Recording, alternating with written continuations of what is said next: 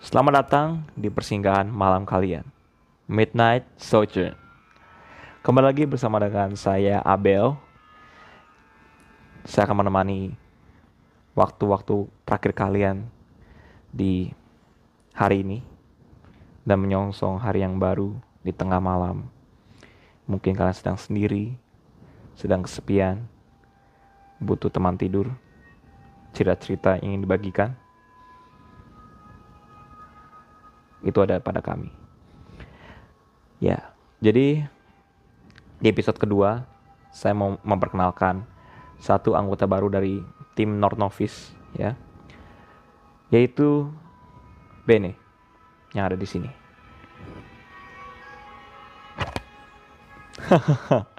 Oke, jadi uh, Ben ini bukan uh, orang asing atau stranger, dia adalah sepupu saya sendiri. Apa kabar Ben? Baik, baik, baik. Oke, Ben. Ya, bagus kita di sini uh, konsepnya sedikit suasananya juga sedikit berbeda ya. Temanya sedikit berbeda dengan episode 1 kalau kamu lihat. Kalau di situ aku uh, di situ kan aku ceritain pengalaman-pengalaman pribadi. Nah kalau di sini uh. kita mau cerita yang spooky spooky. Spooky spooky ya horor. Dan kita nih memang udah biasa untuk kayak istilahnya apa ya mendongeng secara spontan. Jadi ganti-gantian gitu. Ya nah buat mineral sejarah kali ini gue pengen coba apakah ini bisa kita kembangkan dan kita berikan untuk teman-teman yang ada di sana. Betul sekali. Oke, mulai aja. Mau langsung mulai aja nih betul ya. Oke. Ini kita hari ini horor berarti ya, spooky ya. Oke. Pada suatu hari hmm.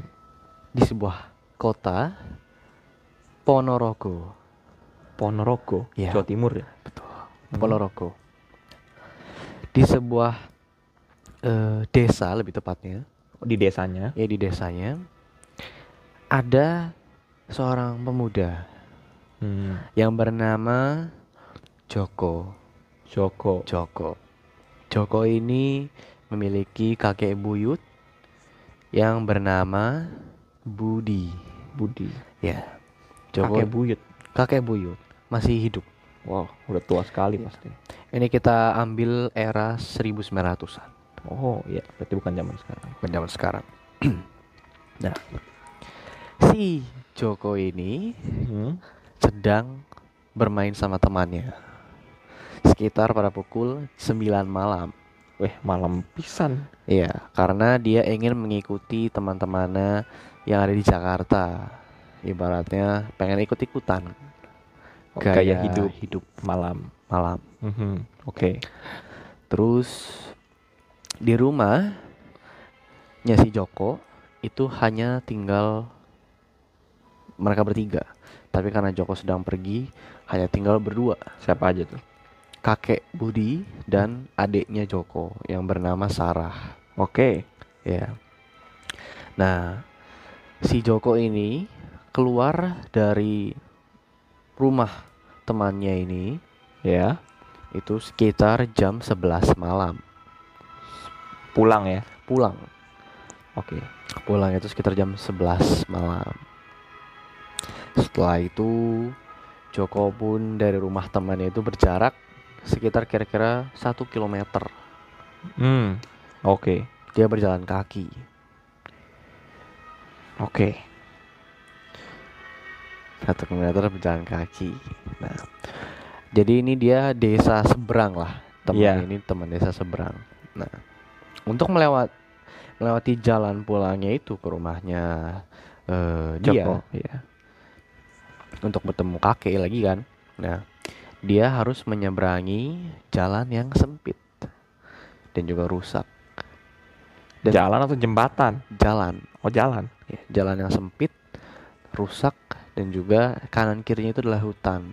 Oh, iya. Tidak ada penerangan sama sekali dan juga tidak ada penduduk yang tinggal di hutan. Hutan. Maka dari itu Joko pun harus pulang lewati jalan itu satu-satunya dengan berjalan kaki dan sendiri. Dia takut atau dia udah berkali-kali biasa kayak gitu. Uh, dia udah tiga kali biasa cuman aja tidak jam segitu. Oh, Jadi ini pertama kali dia balik ke rumahnya melewati jalan itu tepat pukul jam 11 malam. Oke. Berlanjut kepada Joko. Joko pun akhirnya keluar dari rumah temannya yang bernama Santoso. Oke. Akhirnya Joko pun keluar belok kanan menuju jalannya. Sudah sampai jalannya, Joko pun berjalan dengan tenang. Suasana di sekitar masih tentram, aman, suara burung, suara jangkrik Hmm. terdengar di kupingnya Joko. Joko pun akhirnya berjalan secara tenang Ya. dan akhirnya di mana ada di sebuah persimpangan, Ada persimpangan. ya persimpangan, yang di mana dia harus belok kiri. Tidak ada penerangan loh ini. Terdengar suara yang sangat-sangat mengerikan, Seperti seperti suara yang kesakitan berada di dalam hutan. Oke. Suaranya terdengar di kuping itu sangat dekat, Kayak ngomong apa? kayak ngomong sakit, Sakit. sakit. Oke, oke. Joko ngerasa sak eh, ada yang dengan suara sakit. Betul, gitu betul sekali. Gitu ya. Nah, kebetulan eh, Dok- Joko ini kan memang pemuda desa ya, ya, Iya. teman-teman. Jadi dia langsung tahu lah sense-nya lah. Oh, ini paling penunggu gitu kan atau yang atau di situ lah ya. Jadi dia bermaksud untuk cuekin aja. Dia jalan terus. Eits, tapi pas dia jalan terus, dia ketemu sama persimpangan lagi, gitu kan. Padahal seharusnya nggak ada. Nah ini menjadi sangat-sangat rumit sekali ya. Seharusnya nggak ada persimpangan nih. Joko soalnya udah apal kan daerah situ, dia juga siang-siang sering jalan di situ. Karena itu akses dari kampungnya dia ke kampung temennya. Nah, di situ dia mikir dong, ini apa saya tadi salah, ini lupa gitu ya, gitu kan. Terus dia akhirnya milih untuk eh tetap belok kiri lagi, gitu kan. Terus suara-suara yang tadi didengerin dia kayak sakit sakit. Itu belum hilang. Malah makin jelas. Kayak benar-benar ada di kupingnya dia gitu. Sakit gitu kan, sakit. Ya. si Jokonya mulai merinding gitu kan. Mulai takut dia mulai mempercepat langkahnya dong. Gitu kan dia mulai mempercepat langkahnya terus dia jalan yang tadinya kering dia mulai ngerasa becek gitu kan ngerasa becek dan ternyata eh hujan mulai turun Malam-malam ya. Oke oke. Saya merinding nih. Ya terus. Oke. Hujan. Dan sehingga eh, hujannya masih nggak terlalu deras gitu kan ya. Si Joko pun eh, apa berusaha untuk tetap tenang gitu kan. Ini meskipun makan waktu lebih dari biasanya gitu kan. Dia jalan terus dan dia melihat eh, apa namanya di kejauhan tuh ke sebuah ada penerangan. Oh, mungkin ini sudah dikit lagi mau dekat kampungnya Ngomongnya ya. gitu kan akhirnya dia lurus lurus lurus keluar dari hutan nah, dia masuk tuh ke dalam kampungnya gitu kan nah di dalam kampungnya itu dia heran kok kayaknya lebih terang dari biasanya gitu. Kok kayak semua warga pada bangun malam-malam gini. Gitu kan. Nah terus eh, diketahui bahwa apa namanya orang-orang di kampung itu eh kelihatan beda-beda. Berbeda dari biasanya. dari bias dari warga kampung Joko kayak eh kayak nggak kenal gitu. Tapi mereka biasa aja. Mereka biasa aja ada yang apa namanya menjalani aktivitas gitu kan. Menjalani ya lagi ngumpul di depan rumah gitu kan. Tapi kalau Joko lewat mereka mereka tuh kayak ngeliatin Joko. Kayak Jadi berarti Joko kayak diawasi. Ah, kayak diawasi. jadi itu ada perasaan antara lega dan masih takut. Jadi meskipun udah keluar dari hutan yang tadi masih takut gitu. Nah si Joko jalan terus dong. Dia berusaha nyari ini kok Rumah ya? ini kampungku atau bukan sih? Eh, dia akhirnya tentunya nyari pemimpin lokal gitu kan. Iya. warga setempat gitu kan. Nah akhirnya bertemulah dengan uh, di situ ada kayak kepala desa kepala desa gitu kan. Dia nanya sama kepala desanya permisi pak. Kepala desanya juga sama dia kayak lagi nunggu apa duduk di gazebo gitu sama temennya satu. Nah, ngeliatin Joko dengan aneh gitu kan? Dia diem aja si kepala desanya. Permisi pak. Uh, saya mau nanya ini desa apa ya pak? Gitu kan. Si kepala desanya dia bilang ini desa Sukosari. Gitu kan. Oh de desa Sukosari gitu kan e, Sukosari yang mana ya pak? Sebelah mananya desanya saya gitu kan. Desa sebut saja namanya desanya Joko ya. Ponorogo. E, Ponorogo gitu ya. Itu kan. Nah terus si si penduduk desa ini kayak langsung ya si pak kepala desa ini langsung kayak terperangah gitu. Terus kayak langsung natap si Joko nah terus dia ngeliat ke temennya. Dia ngeliat ke temennya yang di sebelah situ. Nah bawa dia kata si pak kepala desa. Nah, terus kan si temennya ini bangkit. Temen ini kayak bapak yang pakai sarung gitu biasanya yang suka ngeronda gitu kan.